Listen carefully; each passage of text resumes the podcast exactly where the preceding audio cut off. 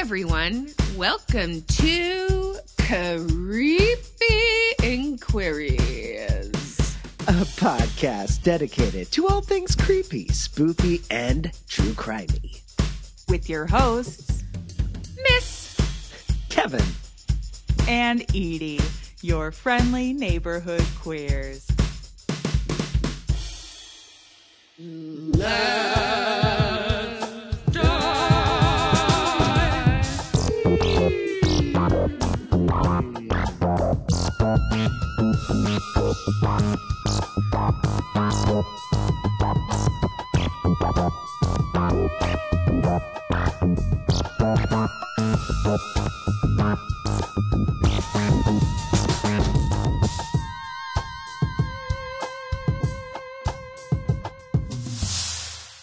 Y'all are gonna have to help me up wherever we just jumped off of today because Kevin got COVID over the weekend. They did. Kevy got COVID Kevy got for episode 100.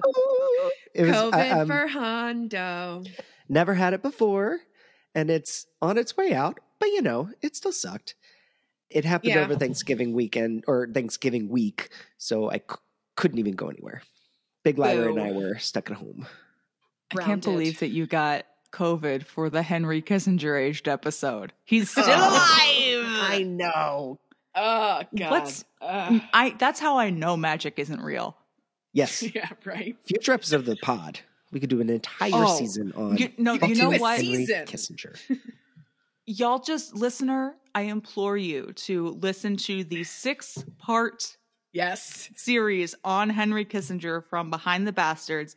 It's Yes, Robert is so Evans good. and Dave and Gareth from the Dollop. It is incroyable. That sounds awesome. Kissinger I'm going to- requires six episodes. It's he great. does. And the comedians make it less jumpy off a buildingy. Let's see who else we got. We got some would have been hundos. Yes. Okay. Bob Barker would have been a Oh. hundred. There you Stay go. and neuter. Come on down. Come on. Uh, country legend Hank Williams Sr. would have been Uh. 100. Hank Williams Jr. does the was I it the didn't NASCAR song or wait, are you ready for some thought the football? football song. it's football. Are you ready for some football? It's Hank Williams. Look at us Jr. Yeah. trying to figure that out. Oh my god. Shows how much I Um, know about We could both also both be 20th wrong. century like 21st century country and sports. Yeah. Listeners, tell us if we are in fact both wrong.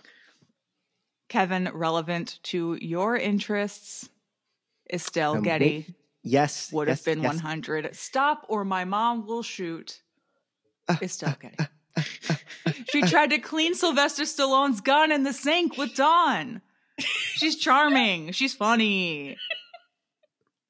Who else we got? Oh, uh, Charlton Heston, whatever. Whatever. Fuck would have been a hundred. Johnny Carson's sidekick and big check giver outer, Ed McMahon, would have been a McMahon. hundred. Oh, big check. And French That's mime Marcel Marceau would have been a hundred. It's a good Oh, list. ooh la la. Ooh la la. What a list. what a fucking list. We're here, episode 100. We are so excited. 100. Congratulations, you two. Thank you. Congratulations to all of us. We're all sick. Only one has COVID, but all of us are sick. It's Yeah. the death Did comes us all episode. get sick for episode 100. So Ugh. only Yeah. the best. only the best But for yeah, our it's listeners. a great even number. It also indicates to two years. It does. This is two weekly years. two years of podcasting. yeah. I hardly do anything for two years straight. No, Me too. I rarely do anything. I don't stick to things like this. No, me either. And we've shown up consistently every week. We week. have. We really have. I really showed my dad. Yeah. Yeah. So, Miss, how was your weekend? Yeah. Or week? It was Thanksgiving. It was. And I had a lovely time with some family. I haven't spoken today before now, so I'm hearing how husky my voice is. So you're welcome. It's like he got a cold on Friends and she said, sang Smelly Cat and it was sexy. Yeah. It was. Yeah.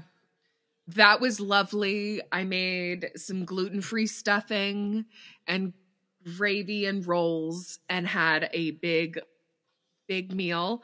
And I colored a lot with my niece, and that was a lot of fun. That's because we had a color, a tablecloth that was for coloring for the kids. Yay. The kids all had a great time. They were running around being wild, but lovely. And then the next morning, I woke up and had a cold. Kids ruin everything, I know. Yeah. besides the cold, it's been great. And besides the day itself, I've just been resting and drinking a lot of tea. Oh, so good. About you, Edie? I had the most low key Thanksgiving. I went to my mom's apartment, Mama Fake Name's apartment. Mm-hmm. Wonderful. We had everything. We just had to heat things up because everything Love was it. prefab from Whole Foods. Thanks, Uncle Amazing. Bezos. yes, indeed. I did a gel mani on Mama Fake Name and a Love gel it. mani on myself. And we watched hours and hours of Bake Off. Love that. It, it was pretty nice. It was That's it was sweet. pretty nice. And then I woke up on Friday feeling sick. So Yeah. Kev, what did you and Big Library do in your quarantine giving? Uh, well, it was actually it was cute.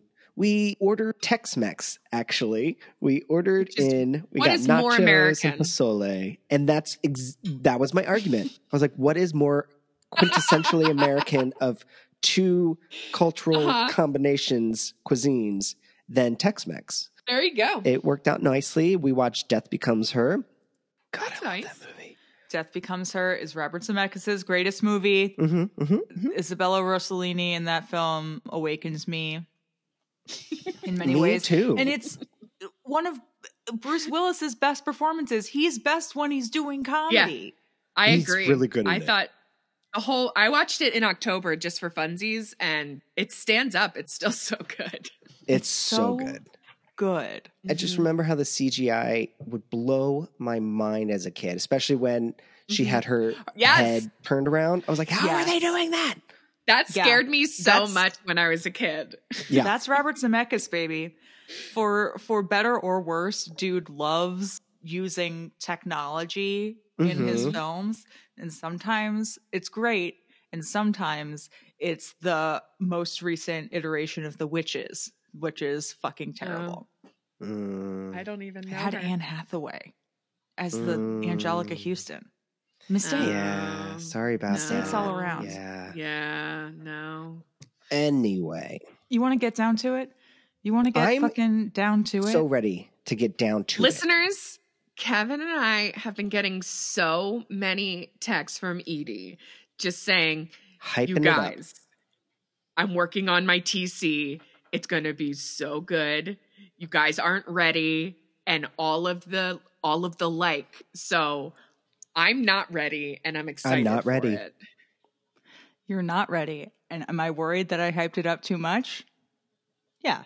But I don't think that I did. Listener, it's episode 100.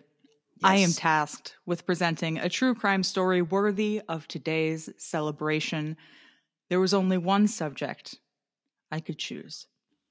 Only one person could possibly bring us the joy we need on a day like today. For episode 100, I humbly present to you George, Santos. Santos. Oh. okay. I'm here for it. She's I need to just- topical. She is topical. Topical. She's a fucking mess. oh, there's a lot to unpack. Oh, There's a lot. my! Yes. I'm excited. I'm excited. Girl. George's biography necessarily comes with some caveats. Everything Uh-huh. is alleged, not only because many chapters in his life are yet to be litigated, but also because much of what we know about George comes from George himself, and Mhm. George is one of America's biggest liars. Yes, That's right. which makes him a great American. He's the mo- he's the American He's dream. a super American. he's the most American. He's the Uh-huh. Like it's that's why I love Which is his story ironic so because much. doesn't he have dual citizenship? He says he has dual citizenship, but Alleged. Authorities describe him as American. We'll get into that. okay. Oh, I figured. Now, listener, in case you didn't know, in case you've been living under a rock or somewhere that isn't America for the last year, Fair enough. George Santos is at least at the time of this recording at 1:47 p.m. on Sunday, November 26, 2023. George is Mhm. still a Republican member of the US House of Representatives representing New York's 3rd congressional district and is the first out gay Republican in Congress. Yes. That is correct. A dubious honor because it's like Dubious honor. Yeah, Dubious. Woohoo. because you made us hate you. yeah. and you hate yourself, so.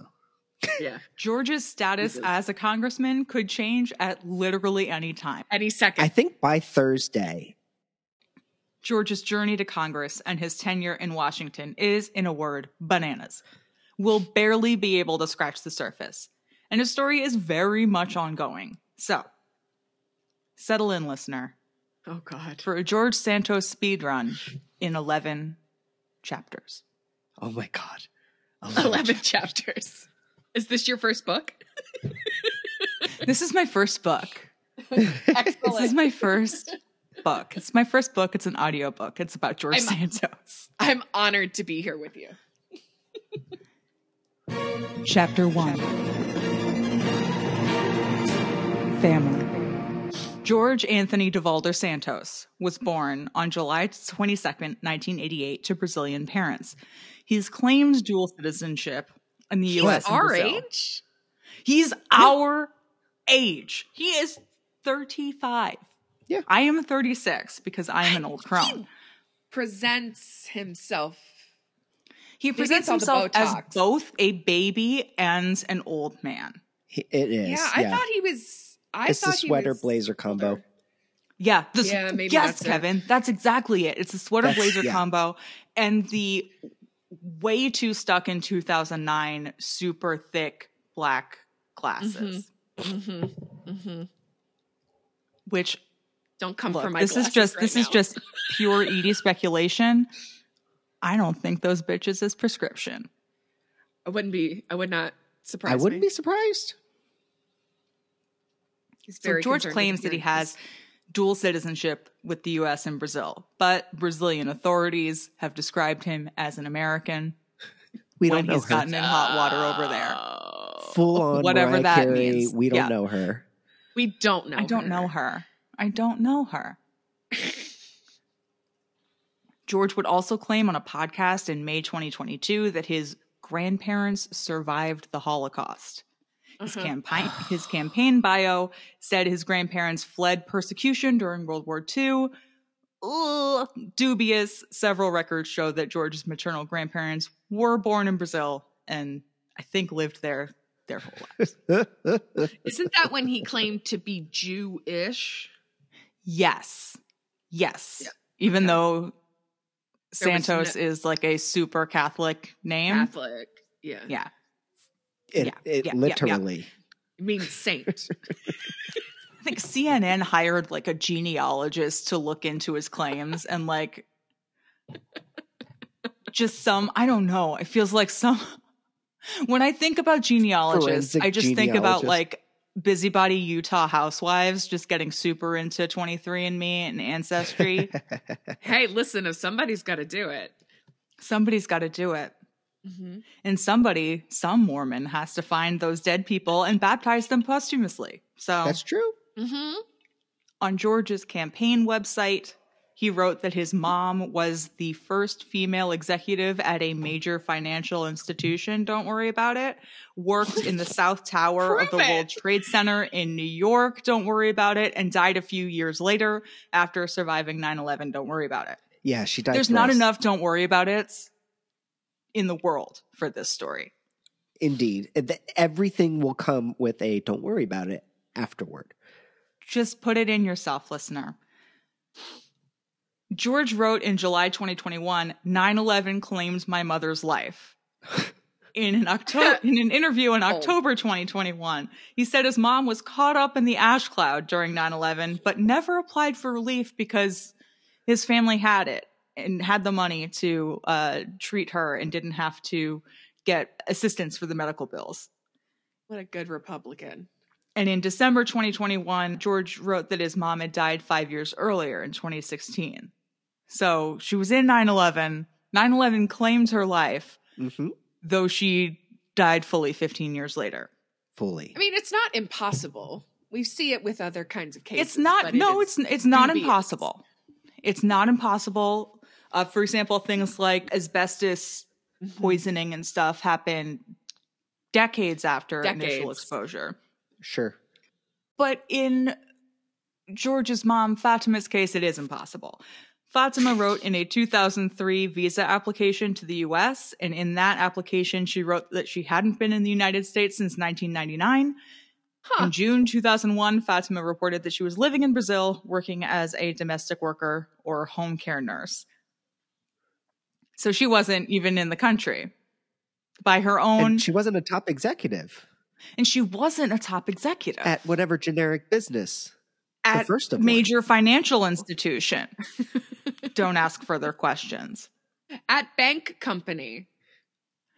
A priest at George's family's Catholic church reported to, I believe, CBS that George told him that his family couldn't afford a funeral when his mom died in 2016. The priest said that a memorial mass raised a bunch of money for the family, which the priest gave to George. But this month, in Mm. November 2023, Vanity Fair reported that the funeral home never got the six grand that it was owed for funeral services. So George seems to have pocketed money Pattern. from the church given to him for his mom's funeral. Eh, it was a gift of money, you know. Once it gives it to me, I don't have to use it for that purpose. Because It was a gift. Chapter 2 School. George oh, says oh God. he went to high school at the prestigious Horace Mann School in the Bronx, but had to leave senior year because, George says, my parents fell on hard times, which was something that would later become known as the Depression of 2008. Ever heard of her? Oh, He didn't not say ever known heard as of her, that. but it's not really known as that. It's known as like the It's Great known as the Great Recession. Recession, Yeah. not the Depression of 2008, but whatever. Whatever, But a spokesperson for this fancy dancy school told CNN that there was no record of George ever going there. George also claims to have graduated with a degree in economics and finance from Baruch College in 2010. The math there is already a little fucking weird, right? Because he Yeah. says he'd have finished high school in 2008, but then would have finished a four year program in half the time to graduate from Baruch in 2010. Now, George Why did he graduate high school two years that. late? He should have graduated 2006. We would have graduated in he would have 2000. graduated high school in six. Yeah. Yeah. Maybe he would have graduated in high school at six. Yeah.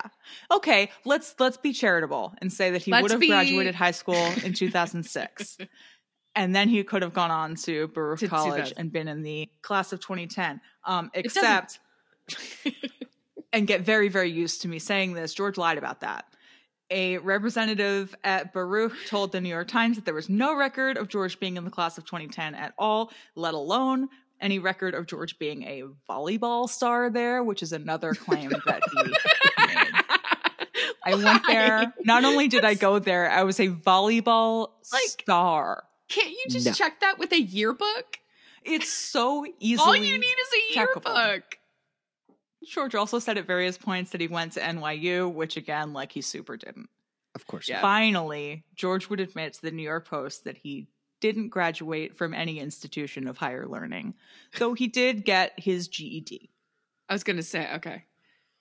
So he never graduated from college, but he may no, have he gone. never went to college. Oh, if he went somewhere to college, he didn't graduate, and he finished up. He got his equivalency diploma for high school. Okay, fair enough. Chapter three. Brazil. Ponytail.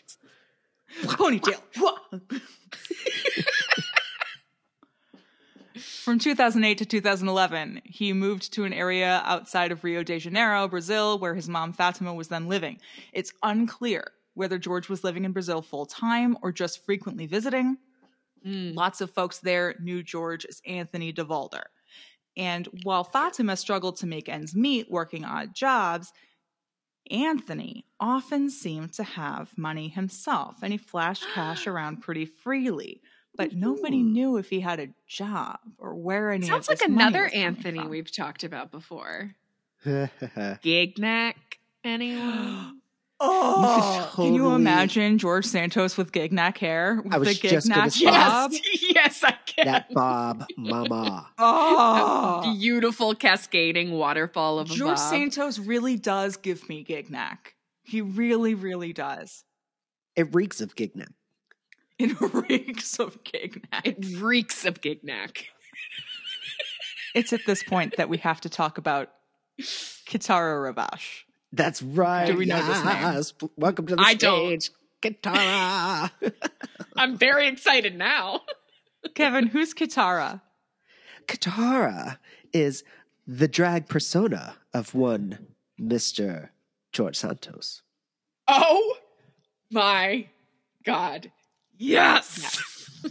This is the name that George allegedly used while allegedly performing in drag in Brazil. Allegedly, Not in a legend. It is on video. And then he also he's has recently confirmed that. Yeah, he did confirm.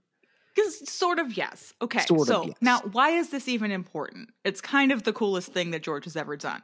right? Well, because Congress George is a far right asshole who joins his straight colleagues in being vehemently anti trans and anti drag. For Yes. example, in April 2022, George posted a video on Facebook in which he supported Republican Florida Governor Ron DeSantis ugh, in his push for laws banning teaching about, you know, sexual orientation and gender identity in school at all. Don't say gay. In the video, George accused Democrats of, quote, wanting to groom our kids.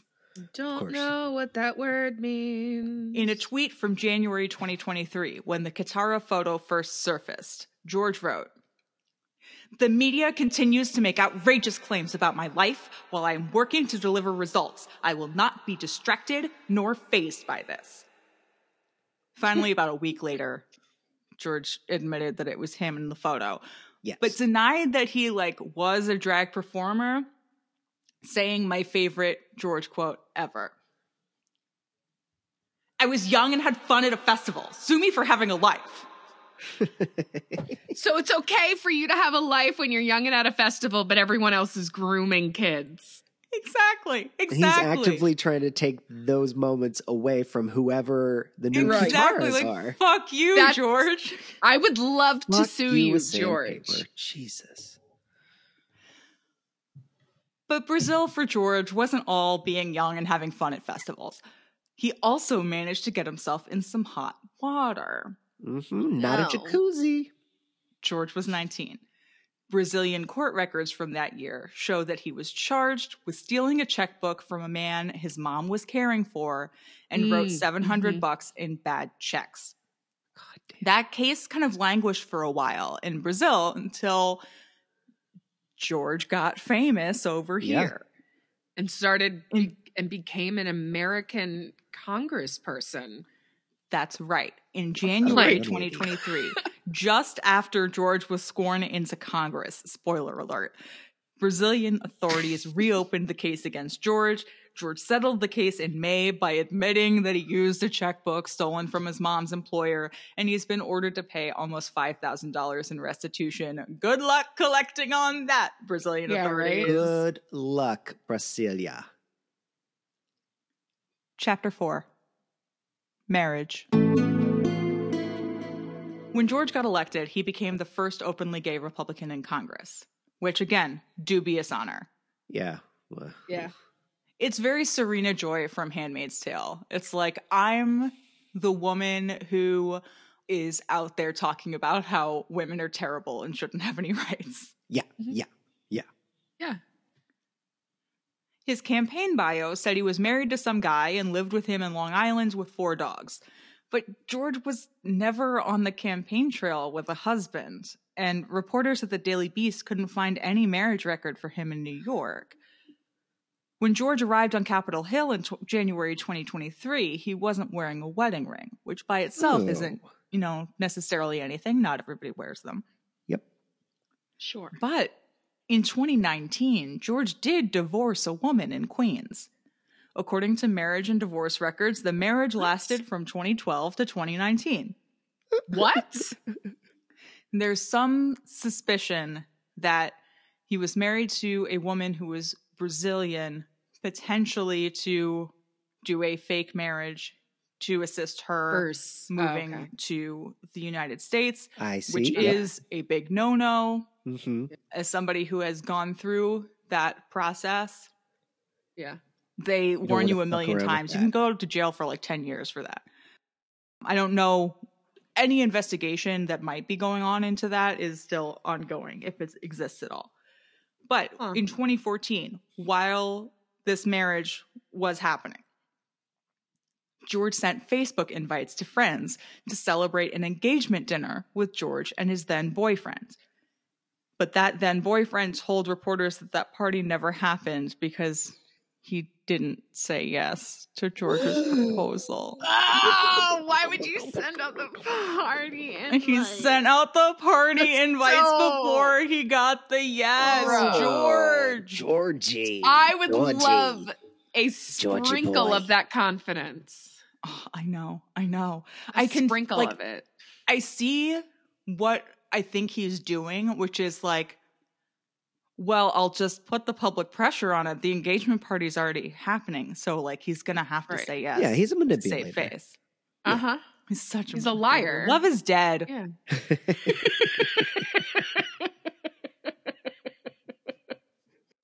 Chapter five, charity work. Oh God. George's campaign bio claimed he ran a foundation called Friends of Pets United. Stupid name. Stupid. Friends of Pets United. George claimed this charity saved 2,500 dogs and cats between 2013 and 2018. Prove it. But, you know, the organization had no social media accounts, no IRS records, and no record of registration in either New York or New Jersey, where George says the charity operated. Hmm The New York Times looked into it and found that Friends of Pets United held a fundraiser with a rescue group in New Jersey in 2017. And for that fundraiser, they charged 50 bucks for people to go. But the rescue group that threw the event said it never got the money and that when they asked George about it, he'd make excuses and just kind of kick the can down the road. It's like a And the town. Times reported that George would take checks written to his charity and cash them out under his favorite alias, Anthony Devolder. Wow. Okay. It's just a straight up grifter. He really is. He's a con artist. He'll grift anything. He'll Yeah. grift anything. Okay, now we have to take a quick journey to Bummersville, but I assure you that it will be brief. Okay. In May 2016, a disabled U.S. Navy veteran named Richard Osthoff was living in a tent in central New Jersey. He learned that his dog, a pit mix named Sapphire, would need a $3,000 surgery. A vet tech told him that a guy named Anthony Devolder could help him raise the money.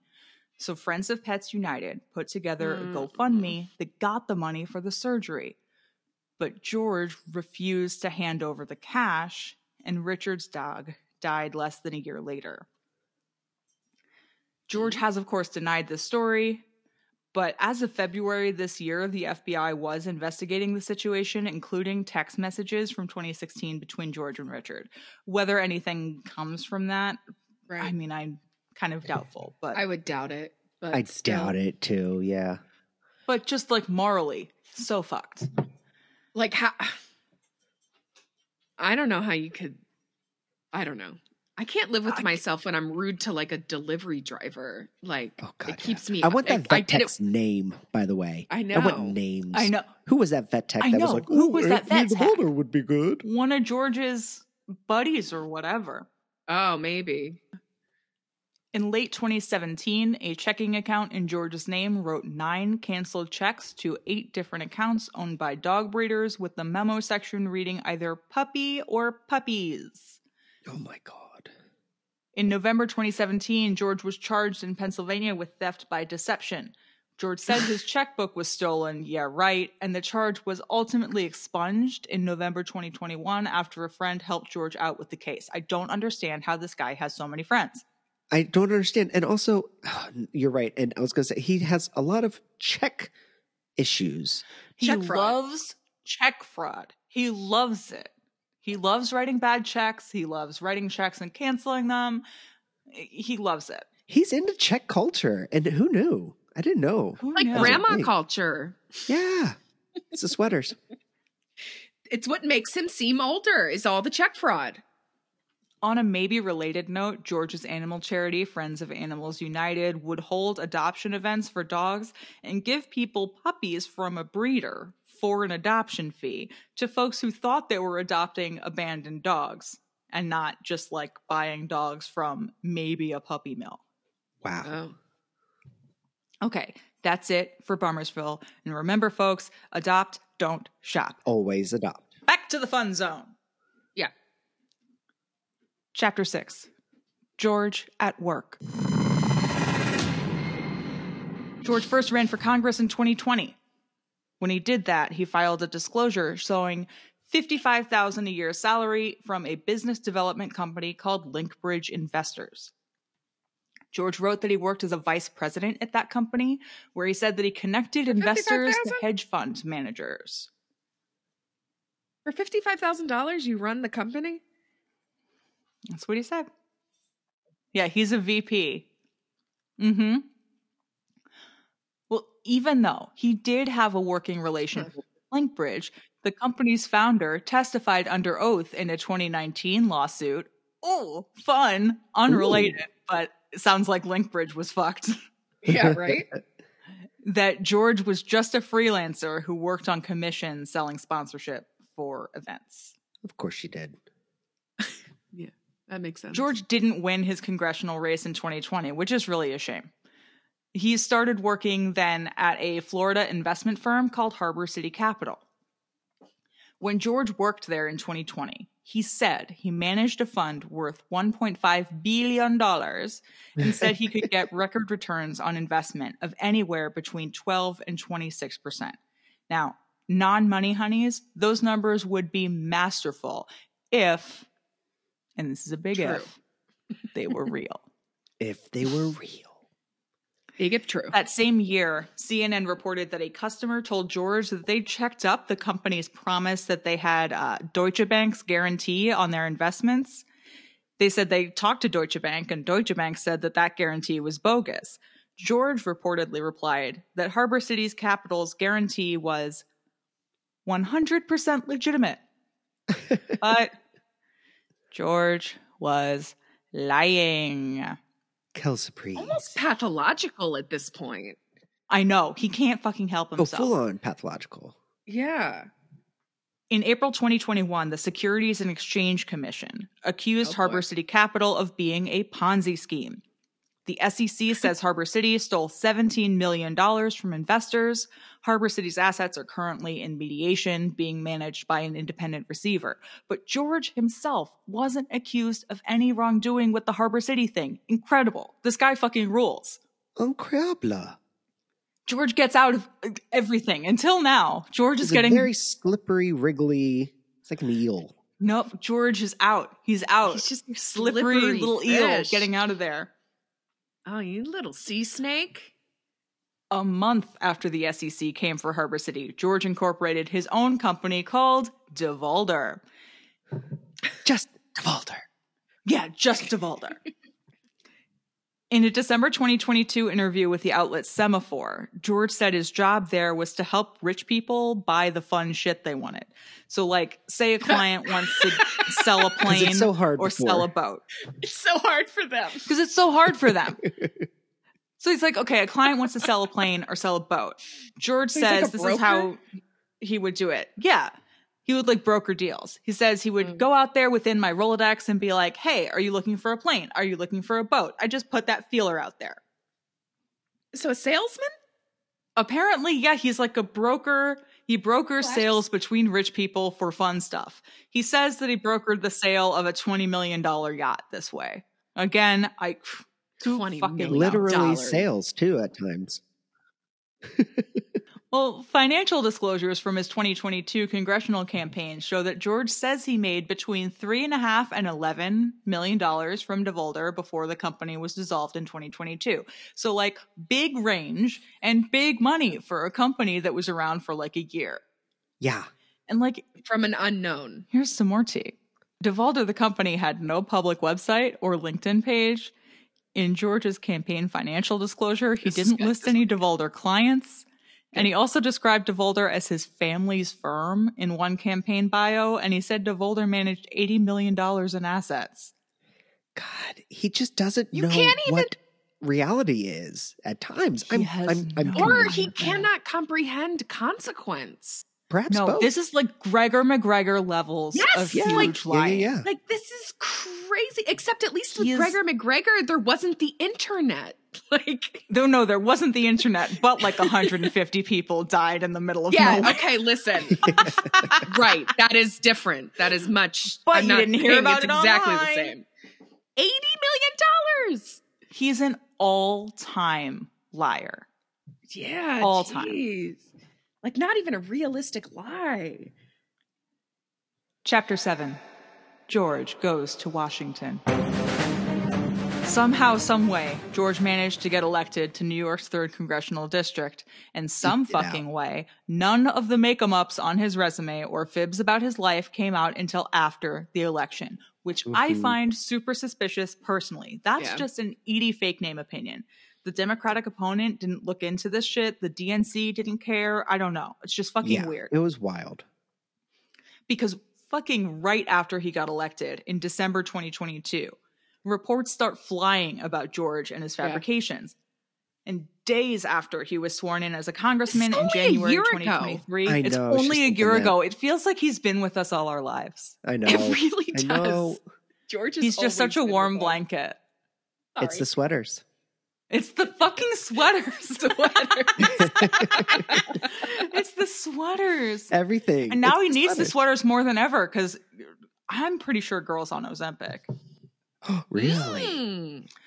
Look Already starting that prison Look diet at, though. look at his face. Look at his face now versus a year ago. Seems the type. Days after he was sworn in as a congressman in January 2023, the nonprofit Campaign Legal Center filed an official complaint with the Federal Election Commission, accusing George of using campaign funds for personal expenses like rent, etc. More on that soon. hmm Mm. The week after he was sworn in, Nassau County Republican leaders called on George to resign, and his fellow New York congressional representatives immediately urged him to step down. Yeah, he was a mess before He's he came out. such It was so Immediately. stupid. Messy bitch. immediately, Yeah. immediately Before they he like, even got you-" there. Before he even got there. But then Speaker of the House Kevin McCarthy needed every Republican representative he could get on his side. And so he kind of sidestepped the calls to resign Oh, and kept Santos under his wing and only said like okay well George isn't going to be on any committees. So by the end of January George would step down from his positions on the House Small Business Committee and the House Science Committee. But my god, I would have loved God to see him help ask questions in hearings. I would have loved to see him on the science committee, not for the damage that could have been done, but just for the questions he would ask. I know. I know. If it wasn't like serious, if it was just Right. like TV.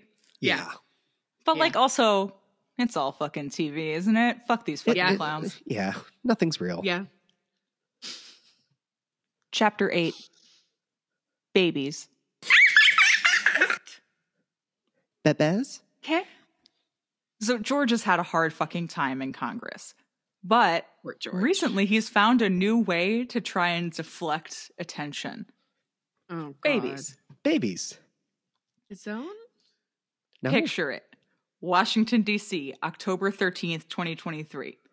George, like many members of Congress, is under fire from pro Palestine protesters going through the halls of Congress to put pressure on members of the House and Senate. Mhm. George, unsurprisingly, is in the hallways yelling at these protesters, calling them human scum and terrorists. But here's what else. For at least part of the exchange, George was holding a two month old baby. Someone's baby. When when Whose asked baby? whether the baby was his, George replied, Not yet. What's that What? What That's does a threat. mean? That's a You threat. just What is- Whose baby is out a that? Come get What? it. George, what is Also, that? why is there a two month baby there? Georgie? I don't know. That's a question, right? Also, in October 2023, the New York Times published a long set of interviews with George. At one point, George said that his five year old niece once vanished from a Queens playground and was seen 40 minutes later on a CCTV camera with two Chinese men. Dun dun dun Yup. dun. This is By the way, George those New York Times reads are really good. I've read them. The the New York Times, like the long form interviews, the Times generally sucks. Their reporting generally is like uh, center right neoliberal bullshit. But these Santos interviews, mwah, rule. so good. George said that he thought his tough stance on the Chinese government made his family targets of the People's Republic. George told interviewers, Look, I don't want to like conspiracy theory, but you know, if the shoe fits, right?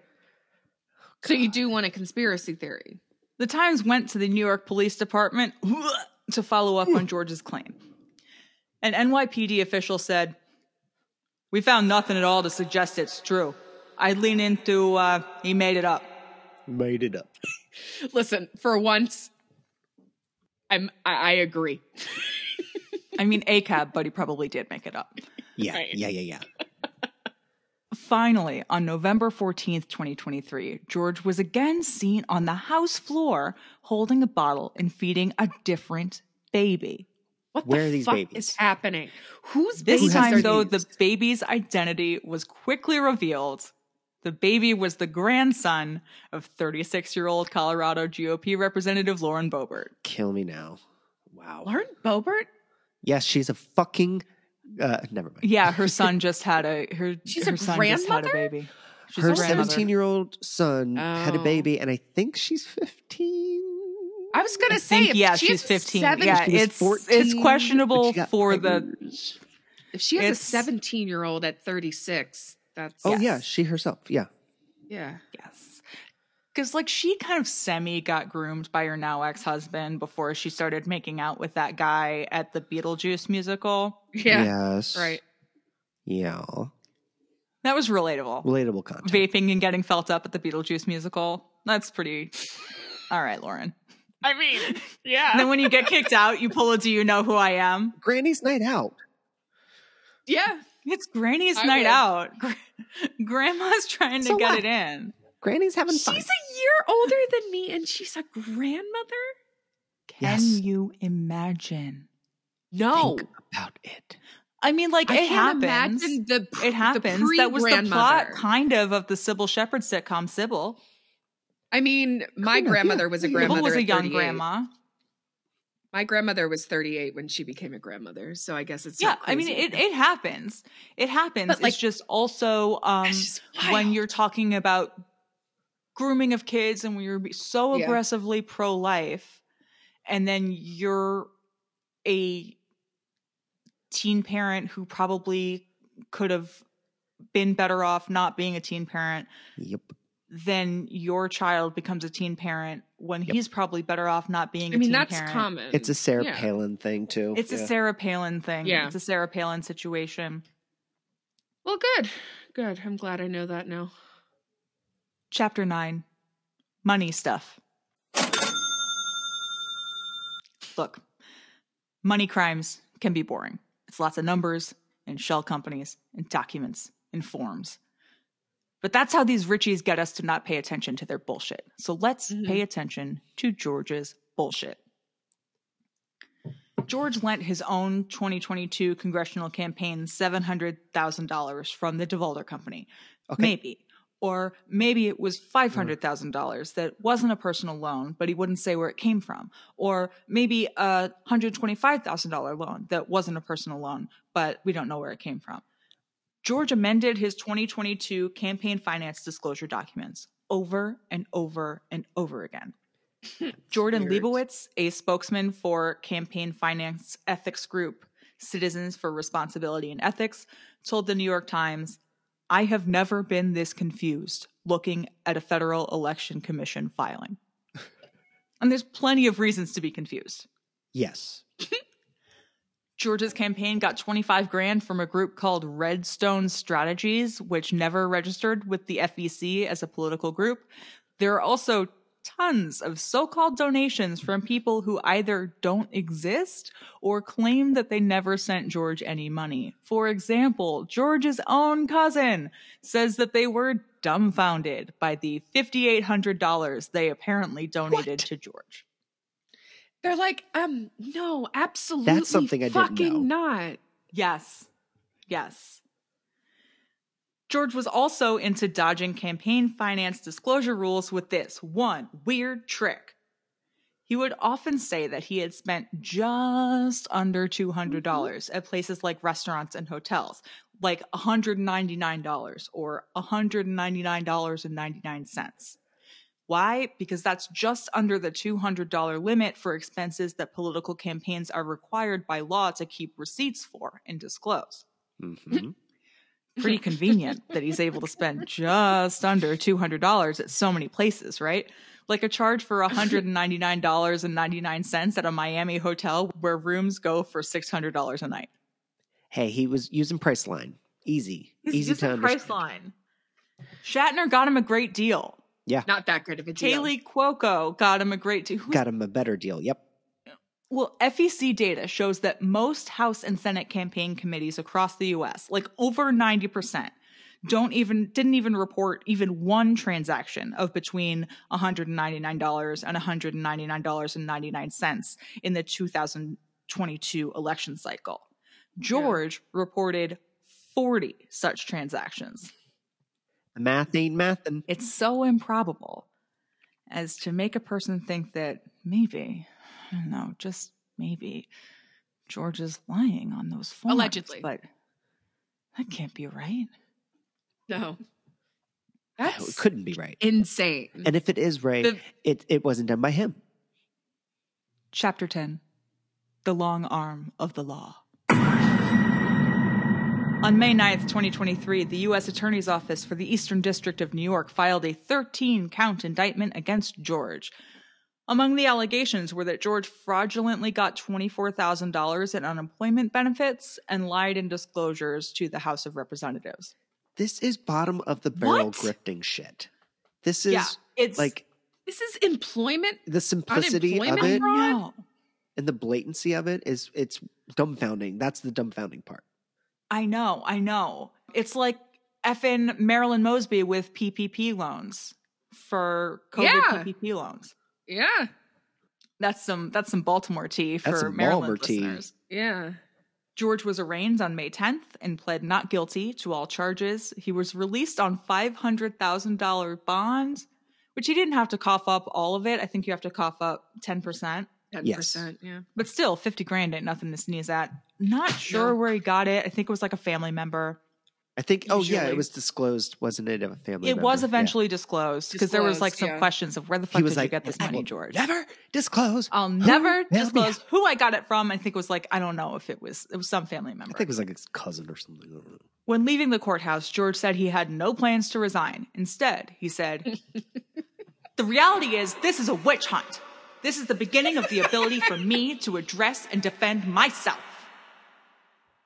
It's so bad. Just opens up the the playbook of forty five and is like, you know what? Mhm. I'm gonna Yep. try that. I'm He's gonna like do that. I'm gonna do Hunts. that. CDW witch hunt. Perfect. Done. On October 5th, 2023, last month, the treasurer for Georgia's campaign committee, a woman named Nancy Marks, pled guilty to charges of submitting false reports to the FEC. That's right. The reason why Nancy and allegedly George lied to the FEC was to inflate the campaign's fundraising numbers so that George and his campaign would qualify for a program from the Republican National Committee. Here's the deal the Republican National Committee, or RNC, the National Republican Campaign Running Group. Yeah, the people that make the circus tent. Yes. Exactly. Yeah. the RNC would give a campaign financial and logistical support uh, if a congressional campaign could show that they'd raised at least $250,000 from third party contributors in a single quarter. So George's campaign had to qualify to get those goodies from the RNC, and so they lied about it, allegedly. They fluffed the numbers.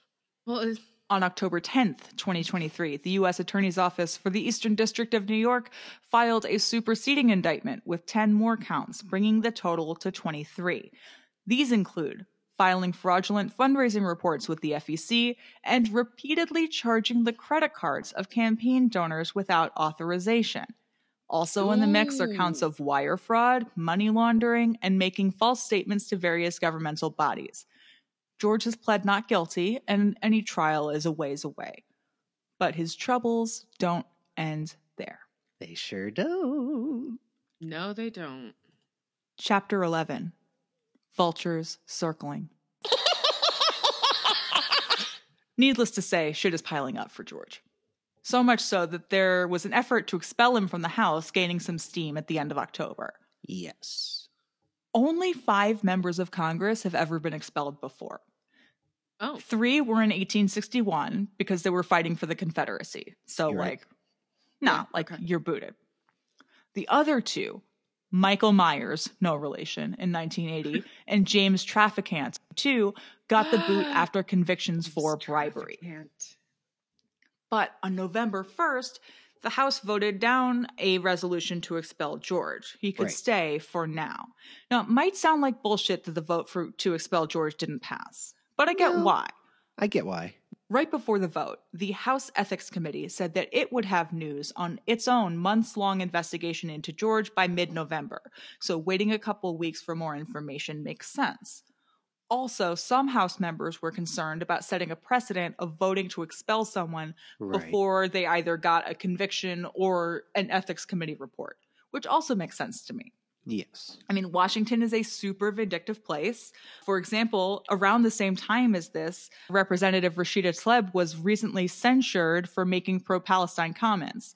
So Mhm. if George got expelled at that point, November 1st, what would really stop the House from voting to expel someone like her? right. hmm Yeah. Fast forward to November 16th, 2023, less than two weeks ago. Mhm. The House Ethics Committee, who had been investigating George pretty much since he got to Congress, released a report saying it found substantial evidence of uncharged and unlawful conduct. The report is 56 pages long, and it says that George blatantly stole from his campaign in a bunch of ways pocketing donors' contributions, repaying himself for loans to the campaign that were never made, and making fraudulent or otherwise questionable business dealings with donors. And the best part, the part that grabbed headlines, were the accusations that George misused funds for things like trips, Botox treatments, and, say it with me, OnlyFans. And I think he's paying for Ozempic with campaign money. That's just that's just an Edie fake name hunch. I mean, just tack it on. Yeah. Yeah. Why Tack not? on that Ozempic. Oh, oh, Of course, the panel also found oh oh, oh Ozempic. Of course, the panel also found that George withheld or falsified information in filings to the FEC and the House, and that he didn't cooperate with the investigation. Because of course he did, and of course he Of didn't. George announced the day the report was issued that he wouldn't seek re election, but he also said that he wouldn't resign. The day after the report was filed, on November 17th, 2023, House Ethics Committee Chair Michael Guest, a Republican from Mississippi, introduced a resolution to expel George once again. And that vote could happen any time after Congress returns from its Thanksgiving recess, but it doesn't have to vote on it immediately because of the Right. way Michael Guest files the resolution. Mm. On Friday, that's this past Friday, November 24th, 2023, No. George went on a three hour Twitter space with journalist Monica Matthews. Sorry, X space, whatever. Ugh. Whatever. George said he is not going to resign because, he says, if I resign, I admit everything that's on that report. He said he'd defend himself to the end of time. He said the ethics committee probe was biased and told committee chair Michael Guest to stop being a pussy and force a vote on the expulsion resolution. That's right. George also opened the library on that X space. He accused his fellow House members of all kinds of stuff in an effort to show that George's own stuff is no big deal. He said, They all act like they're in ivory towers with white pointy hats and they're untouchable. Within the ranks of United States Congress, there's felons galore. There's people with all sorts of shisty backgrounds. Which, is like, not untrue, George, but we're talking about you right now. Yeah, no. This is Mhm. just whataboutism. George also called his colleagues a bunch of hypocrites, saying they had extramarital affairs, partied with lobbyists, and missed votes because they were hungover, and handed out voting Yeah. cards like candy so that others could vote on their behalf. Again, fair, but George, we're talking about you right now. Yeah, Mama. Yeah. Yeah, they're just a lot less messy about it. I know. And like this is the thing. This is And not a partisan thing. Bob Menendez, future subject of the pod, is like big time in the bribery and like tit for tat Yeah. business. Oh yeah. And he's in trouble with the feds and he's a New Jersey Democrat. So like Yes. it's not necessarily a partisan thing. It's a power No. thing and it's a grifter thing and grifters love politics. hmm George said that while he's not going to run for reelection and probably wouldn't run for office in New York again ever, a future in politics might still happen for him. He said, oh, said, thank God. I definitely will not be going away. Elected office is not off the table. Finally, George made clear that he wasn't leaving without a fight. These people need to understand it's done when I say it's done, when I want it to be done, not when they want it to be done. And that's kind of where we are there. On And period. that's a little bit about George Santos. Kitara. Kitara Ravache herself. Mama. Oh my God. It's it's This so much more than I thought. And there's so much more. There's, so more. much more. I know. God. These are highlights. I just he's I'm gonna miss him when he's gone. I am gonna be miss him. Too. I'm gonna I'm be too. gonna miss him. He's the kind of he's the kind of shameless grifter that I just it's so bad. but he's quintessential Congress material. Just, mwah, just really is. wonderful. He's yes, that's exactly right, Kev. He's like the perfect example. He's just an amplified example of problems that run rampant in Yeah. uh, public corruption. You Yeah. know, it's not mm-hmm. he's not the only person who's doing that. He was kind of right to say in his Twitter space that he's not the only one doing it. But like yeah, but that's a whataboutism, you know? Yeah. that's a whataboutism. Exactly. I'm like, we're talking about you right now, George. Right.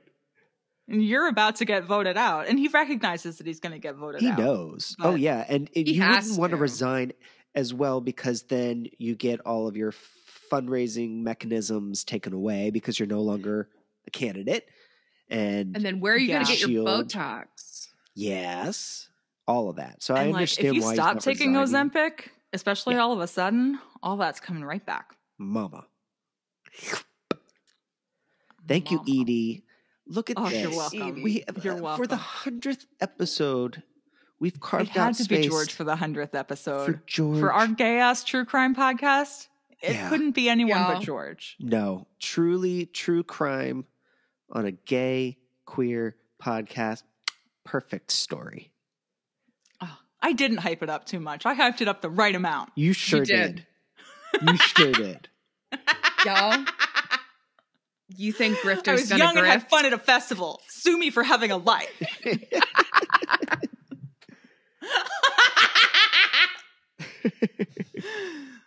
oh my god, I want that on a t-shirt.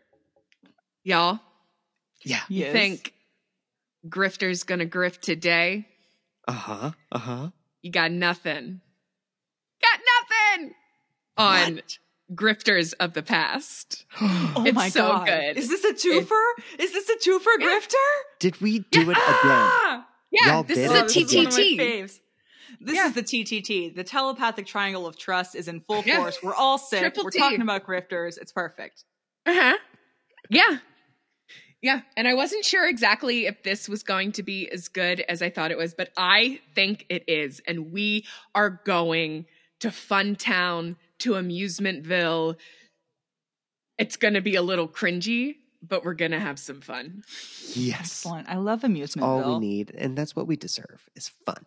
I feel like Amusementville is like the Mennonite version of the fun zone. Like they don't have like electronics and stuff, but they'll whittle you something. That's exactly it because we're in the seesaw. past. Yeah. because Yeah. we're in the past, so we're in Amusementville. Mm-hmm. Yeah.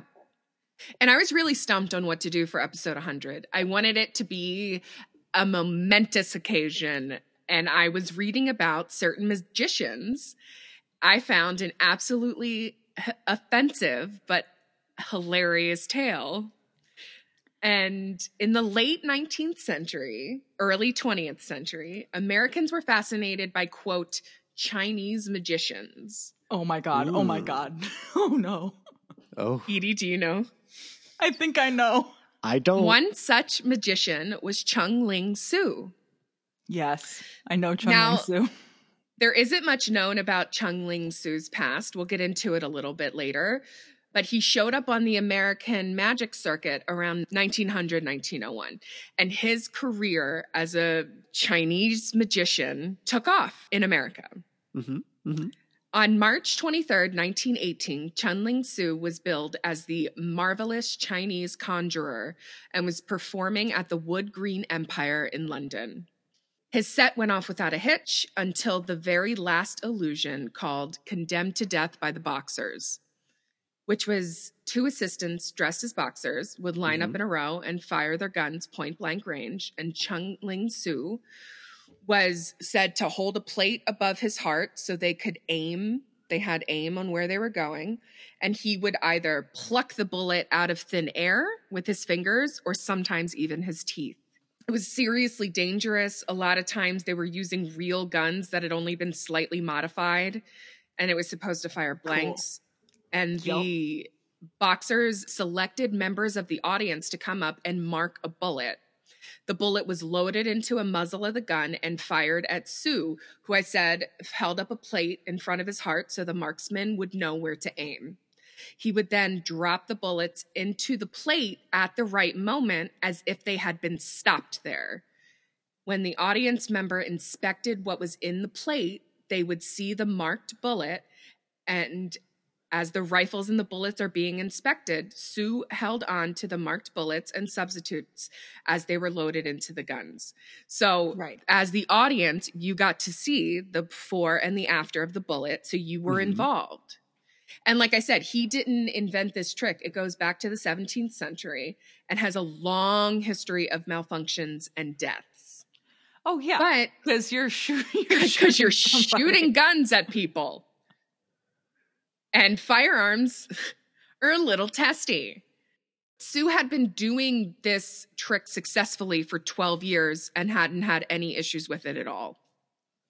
Yeah, but the the longer you do a dangerous thing Uh-huh. successfully, the greater the probability that it's not going to be so successful anymore. Agreed. That's what I tell my ha- mother when she's like, "Oh, I haven't gotten in a car accident in so and so years, so I don't I'm need like, to put my that's the They're seatbelt on." large numbers. it. Then it's eventually gonna. That's why I moved from California. I was so afraid. I was like, well, the big one hasn't happened. The happened. big one could happen anytime. and every day that passes, the big one becomes more likely. yeah, every time it keeps not happening, then it makes it. This is More all probable. very dark, you guys. It's a minor peak inside our lives. It's wintertime. It's getting Yeah. dark at like 5:05 p.m. yes, Uh-huh. things are things are sad. Kevin's got COVID. I- yeah. On March 23rd, something happened. Experts would later say that the trick gun was poorly maintained. Somehow, a real bullet was entered into what was supposed to be the blank Hmm. bullet chamber. It's a rust situation. It's an Alec Baldwin situation. This situation. is rust. That's This exactly rust. what this is. This is somebody didn't maintain the gun and somebody was shot. damn. When the boxers fired, the real live bullet hit Chung Ling Soo in the chest from point blank range, and he ended up dying the following day. The the following day, most- damn, Yeah, no, he lived for like 12 hours ish. that sucks. After he was shot, what was interesting was he spoke for the first time on stage. Part of his And what did he sound like? Did he sound super Chinese or what? Hmm. Part of his mystery Was he speaking came Mandarin? from the fact Cantonese? that he never spoke on stage because he couldn't speak English. yeah. but that huh? night, in shock, he broke his rule. And after he was shot, he yelled, Oh my God, something has happened. Lower the curtain. in perfect, in perfect loud English. It turns out maybe Chung Ling Soo was not who he said he was, but that's for later. Ooh, teaser. Meanwhile, William Ellsworth Robinson, an American magician from Westchester County, was born on April 2nd, 1861, and he was raised in New York City. William's father, James, was a magician as well, and he performed in minstrel shows. Minstrel shows were popular in the 1800s and often depicted white men in blackface for the purpose of exaggerating stereotypes of black people for, you know, fun, I guess. Because they were Laugh so racist that they couldn't even put black people watch black people on stage to laugh at them. No. The Mhm. black person had to be a white person. Yes, that is exactly what People correct. suck. We're bad. Humans are not good. no, in we're not. Later, he would perform his own shows that included dialect singing. I don't know what that is. Hypnotism, ventriloquism, and magic tricks. And he taught his son all of the magic tricks he knew. William began performing on his own when he was only 14 years old and quickly joined the vaudeville circuit not long after. He performed under a few names during this time, but mainly he was known as Robinson, the man of mystery. But uh, at 14, man of mystery seems generous. During this time, he mastered certain illusions and became relatively known. He also started realizing he was better at perfecting the tricks of others than creating his own. In 1887, Robinson realized if he never created his own illusions, he'd never be a headliner. So he did the next best thing he imitated the headliners himself. First, he began copying the act of German magician Max Auzinger, stage name Ben Ali Bey. So naturally. Robinson Yeah. Mhm. went with the name Ahmed Ben Ali. Yeah. And he completely, he basically did Auzinger's entire set, like from start to finish. But Ozinger never toured the US, so his imitation wasn't known until much later. All right. Fair enough. Yeah, and it worked to an extent. He performed Dark Illusions, aka he worked on stage in front of a black curtain in a poorly lit room, which is what I Oh, found yeah, out black perfect. So, illusions like, were. If So you can't see- super see the magic, then Yeah. you're ready to believe it. Yeah. Right. This is all giving me Jake Gyllenhaal is the Prince of Persia. This is very Something like that.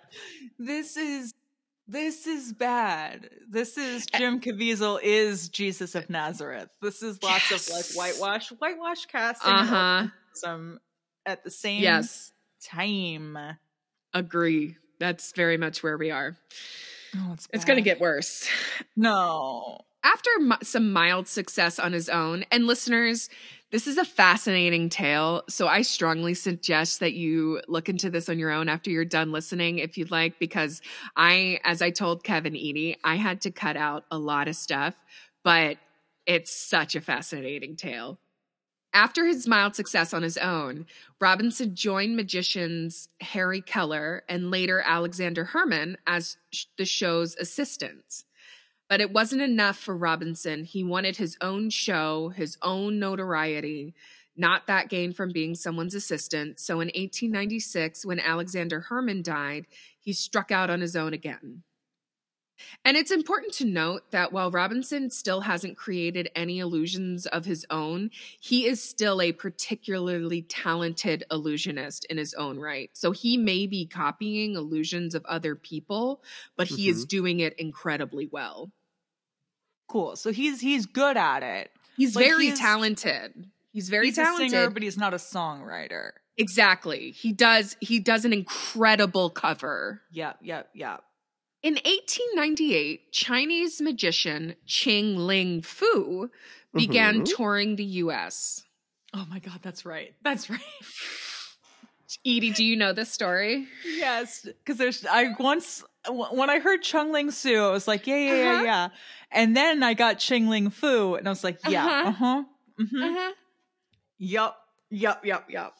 Well, Ching Ling Foo began touring the US. From It's a Amusing face-off. Planet, He's the cage to Chung Ling Soo's Travolta. no fucking joke. I know. From amusingplanet.com, he stunned the audience by pulling a 15 foot poles from his mouth, beheading his servant boys, who then walked off the stage without their head. What? One of his best known tricks was to produce a huge bowl of water from out of an empty cloth and then pull a small child from the bowl. I don't know. to drum up publicity for his shows, Foo offered a prize of $1,000 to anyone who could successfully duplicate his water bowl illusion. Again, I don't really know what that was, but it was No. a big deal. Gimmicks like this were actually very common among magicians at the time to drum up just publicity for their own shows. Well, Robinson, being the talented illusionist and copycat, saw Foo's show a few times and wanted to take up Foo's challenge. But rumor had it that Foo actually believed Robinson was capable of replicating his illusions and didn't want the public in on his tricks. So he hmm. refused to see him, revoking the challenge publicly. oh, that's great. Yeah. Oh no, never mind. However, there's another version of the story on a few sources that say Foo had offered a similar challenge previously, and when Robinson attempted the challenge, he failed. And it was because he had failed that Foo refused to see him for the new challenge. Ah. Either way, Robinson didn't take the rejection with grace. About two years later, Robinson found that a magician's agent was looking for a Chinese magician to perform in Paris, and Robinson saw his way in to the exploding Chinese magician scene. Just who says So, you've got to be Chinese to be enter- a Chinese Who magician? says? Enter Chung Ling Soo. Chung Ling He- Soo? Yes. So this asshole with the whitest name possible, remember William Ellsworth Robinson, came he became at first Hop Sing Su, but very quickly changed it to Chung Ling Soo, a direct ripoff of Ching Ling Foo's name. And he put on what white people assumed was traditional Chinese attire, which was Mhm. long silk robes and white sleeves and a weird little hat. Yep. He Pop sh- on a he shaved- mustache. No mustache. No He- mustache. No, that would have been over the top. Yeah, that Oh, would have been sorry. crazy, Yeah, that, that would have been insensitive. That would have been insensitive. He shaved all of his facial hair, including his fucking eyebrows. Don't ask because I don't know. And he also shaved his hairline to like the crown of his head. Mm, mhm. Like oh, so it's like a Tina Turner in Mad Max Beyond Thunderdome Yeah. kind of Just way like, back uh-huh. hairline. Yeah, way, yeah, yeah. way Okay. back. Like way back. And then he attached like a long down to your belly button braided black pony to the back Mhm. of his hair, which I don't know how Ariana he did that. Yes, very long, but it's a braided pony. It was a look. He also wore yellow grease paint Of course he did. And had a translator later explain he didn't look like other Chinese people because his father was Scottish and his mother was Cantonese. yeah, okay. Despite being half Scottish, he did not speak English, but he had assistance on that front. His assistant and former lover, Olive Dot Path or Suee Seen, was in on the scheme and helped keep his identity a secret. Soo's oh backstory God. that he created for himself was that he was orphaned at 13 and raised by a Chinese magician named, named R. He, A R R H E E. That's not, Okay. I don't know. Who taught him his secrets of ancient Chinese magic, which, because of his biological heritage, aka because he was Scottish, he was able to mix flawlessly with modern Western magic. Like like it's um genetic, like it's Yeah, a yeah, yeah, genetic yeah. gift. Yeah. Ancient Chinese secret, huh? Listen, Robinson was right. This was his ticket It's to a fame. real sword. It's a real 15 foot pole I'm pulling out of my throat. But he was right. This was his ticket to fame, and it yeah, of course. it took was. There's no off. limit to how racist no. 1901 white No. audiences were. Oh yeah. He began touring and replicating Ching Ling Foo's set nearly completely, but especially using all of his headline tricks. And he began touring America and then the world. The Western world, anyway. Like, Yeah, yeah. Nobody's UK. taking that. You're not taking that to Shanghai. You can't. Oh God, no. how Oh, dare God, you? no. How dare you? But he also went to Australia, New Zealand, and all that. None of this was lost on Ching Ling Foo either. He was very aware that this man was now copying his entire routine. As he gained, oh God, this is the best part. As he gained fame, the press wanted interviews. Well, this was a problem since Soo only knew a few English words. yeah. so he hired an interpreter. This- no, no, God. miss, no, no, no, no, no, miss, miss, no. So miss, this no, man, he's not going to just no. this miss. man was Japanese and Okay. pretended to be his Chinese translator. Now they were Mhm. correct in assuming that white people wouldn't know the difference between Japanese, a Japanese and Chinese person. But the thing Mhm. was, the Japanese assistant didn't know Chinese either. And also, Chinese is not a language. Um, I'm assuming they mean Cantonese because they he claimed his either mother Cantonese or Mandarin. Or yeah, They Mandarin. would, they would mean Cantonese. Yeah. I would assume Cantonese. It didn't matter. So the reporter would ask a question. The Japanese Uh-huh. assistant would make up gibberish Yeah. that sounded like what white people expected Chinese to sound like. no, no. This is like when Just this is like Alex Jones does a really racist Chinese skit. Yes. Yeah. A racist skit called Fentanyl the Dragon. Oh God. And he puts on like a weird accent Yeah. of what he thinks that Chinese people sound like. And I think mm-hmm. sometimes does a little bit of a what he thinks Mandarin language might sound like. This Oof. is that. no, this is it. I wrote that it was it was middle school fuckery. Yeah. So Yeah, the racist Japanese middle man would speak gibberish to Soo. Soo would answer in gibberish back to the Japanese man, and then the Japanese man would quote unquote translate for the press. I just want to be there Fucking- for one press conference, just to be in the audience, just to see the tomfoolery Yeah. for myself. I wrote, this is some middle school fuckery right here, but somehow it worked just fine because, oh my God, people are so dumb. I wrote that in all caps. People are so dumb. People are so dumb. And they're not expecting because they're doing they're performing what right. These white audiences are expecting based on you know you don't have what the, they have been told. yeah you don't have you don't have the internet you don't have like real social No. integration Right. No, not you've at got all. pl- you've got plenty of chinese people living in the us oh yeah, plenty plenty plenty for ti- by this point you know at least decades. 50 to 100 years yeah, Right. But you know Yeah. there's not social integration so you're not really going to Not at all. know but you're going to assume and you're going to paint like a picture in your head about what these exotic people are all That's about that's right. Anyway, oh, this went on for years and it worked just fine. In January of 1905, Foo and Soo were both headlining huge shows in London.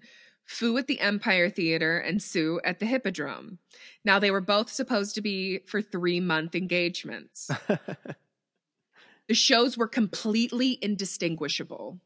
And Ching Ling Foo had fucking had it. He knew Soo copied his act and he wanted the public to know he was a fraud. He also knew that Soo was, in fact, not the person he portrayed himself as. So Foo's promoter publicly announced that he could duplicate at least half of Soo's illusions and prove that he was the original Chinese conjurer. So Soo immediately accepted and agreed to meet Foo at the Weekly Dispatch, a newspaper, for a press conference. The problem, though, was that no one gave a shit if Chung Ling Soo was an imposter. That's Nobody the cares. No one in the Yeah. public, yeah. No one in the public, no one in the Didn't press, no one cared. So These dudes are so furious at each other, and I know. like, double the Chinese magicians. Perfect. and uh, just like glad to know people never change. The public realized that Soo's act was as good as, if not better than Foo's, and it didn't matter if Soo wasn't who he said he was or what tricks he had taken from others, so long as they were entertained. Right. And they were entertained. Foo was then forced to withdraw the challenge and was publicly embarrassed. Wow. His run was decreased to just three weeks. After You know, that. somebody's got to come out on top. You know, Mhm. somebody's going to be the dangerous liaisons. Somebody's going to be the Valmont. Somebody's going to be the Michael Fassbender Steve Jobs movie. Somebody's going to be the Ashton Kutcher Steve Jobs movie. Right. Right. Somebody's got to come out on top. That's right. Somebody's going to be Deep Impact. Somebody's going to be Armageddon. That's right. Soo wasn't questioned again. Instead, he continued to tour and gain fame. We know he toured Australia and New Zealand in 1909. And in 1915, he was filmed for the only time, and he was welcoming World War I soldiers back for a benefit show. And that really brings us back to the beginning with the gun trick, which he stole from Foo. Wait, surprise! Chung Ling Soo is Robinson. That was Robinson the whole, whole the whole time. time. The whole time. Yes, Sally, the whole time. But there was an inquest into his death, and his assistant Dot told all. Quote, after each performance, to avoid expending power and bullets, Soo never unloaded his guns properly. Rather than firing them off or drawing the bullets with a screw rod, as was normal practice, he removed the bullet and powder by dismantling the breeches of the guns. Over time, a residue of unburned gunpowder was able to form in the channel he had made to allow the flash to bypass the barrel and ignite a blank charge in the tube. Oh, okay. so, mhm. So He when wasn't cleaning his guns out right. So resin over time got to Yep. be enough that Build a blank would fire Yeah. like Exactly. projectile. Yes. Oh. So and when Dot's he- just watching all this like, whatever. whatever. You know, Not what I'm you paid do for. it. That's not it's not my job. Um, consequently, the bullet was not supposed to fire, was fired anyway, hitting him in the chest. The circumstances of the accident were verified by a gun expert, and it was ruled an accidental with the final verdict of misadventure. End quote. Oh, what? Death by misadventure is Yeah. the best label for death. It really is. And that is the very abbreviated version of William Ellsworth Robinson, fraud, racist, and talented imposter. Oh, I love it. I love it. I love that these two magicians were in this like blood feud for years Yeah. and nobody gave a fuck. Nobody gave Nobody a cared. Goddamn. As long as they were entertained, nobody cared at all. God. I hate Oh, us. I love it. I love it. Man, It's not good. What a what a episode to be. What an episode. episode 100. Kev, What? how do you feel being the audience member? oh my god! I just Did we I- cure your COVID? uh, no. You may have made it worse because now I'm going to be thinking about George Santos all night, I mean, you could have lied. Maybe. You could have lied and said, yeah. and then I'm going to be thinking about how bad white people are that they don't care yellow face or an actual Asian person. They're like, eh, No, he looks white let's as hell. go on. Like, if you look him up, Yellow grease paints. Good Like- lord. So yeah, this that's is a a Scottish man. this is a wild episode, but it's full of grifters, and I love that we have the triple T moment. Yes, triple Oh, T. Triple T for episode 100. It, uh, we wouldn't have had it any other way, but we don't even No. plan for it. So how could we have? We had it? Don't. No. Honestly, when you were introducing George, I honestly got scared for a second that you were going into my story because you just kept going on. And I was just like, oh God, next she's going to say he's a magician. And I'm like, oh God. well, you know, George Santos has, he's weaves some magic in our lives. Oh fuck! Well, Oh, that was such a great episode. Thank you both for telling your stories. I l- loved them. But Miss, if a listener wants to reach out to us to let us know if they have ever used taxpayer-funded money to buy Ozempic, um, where could they find us? You can find us on Instagram at Creepy InQueeries Pod, or you could shoot us an email at creepyinqueeriespod at gmail.com. If you're interested in our sources, please head over to creepyinqueeriespod.com. Com, and we update those weekly. And then if you've got a minute, we'd really appreciate it if you could go to Apple or Spotify or wherever you're listening right now and give us a cute little rate and review if you haven't already. It, we really appreciate it and it really helps us out. Five stars. Or I'm just going to find your credit card information and make lots of unauthorized charges. I'm going to take your checkbook gotta and make them out for 199 and 99 cents, and in the memo, just write puppies. Puppies. Puppies. it's very Jerry Springer paying a sex worker by check in the Uh-huh. early 80s and writing on the That's memo line for it. services rendered. Oh my god! Checks are Oh, so I love wild. that story. Listener, thank you Oh, so much for joining us on this episode 100, which I must repeat is the Henry Kissinger aged episode who is still alive. Mm. Must have you. I know, TikTok. Henry. Tick fucking tock. And until next time. Goodbye. Good.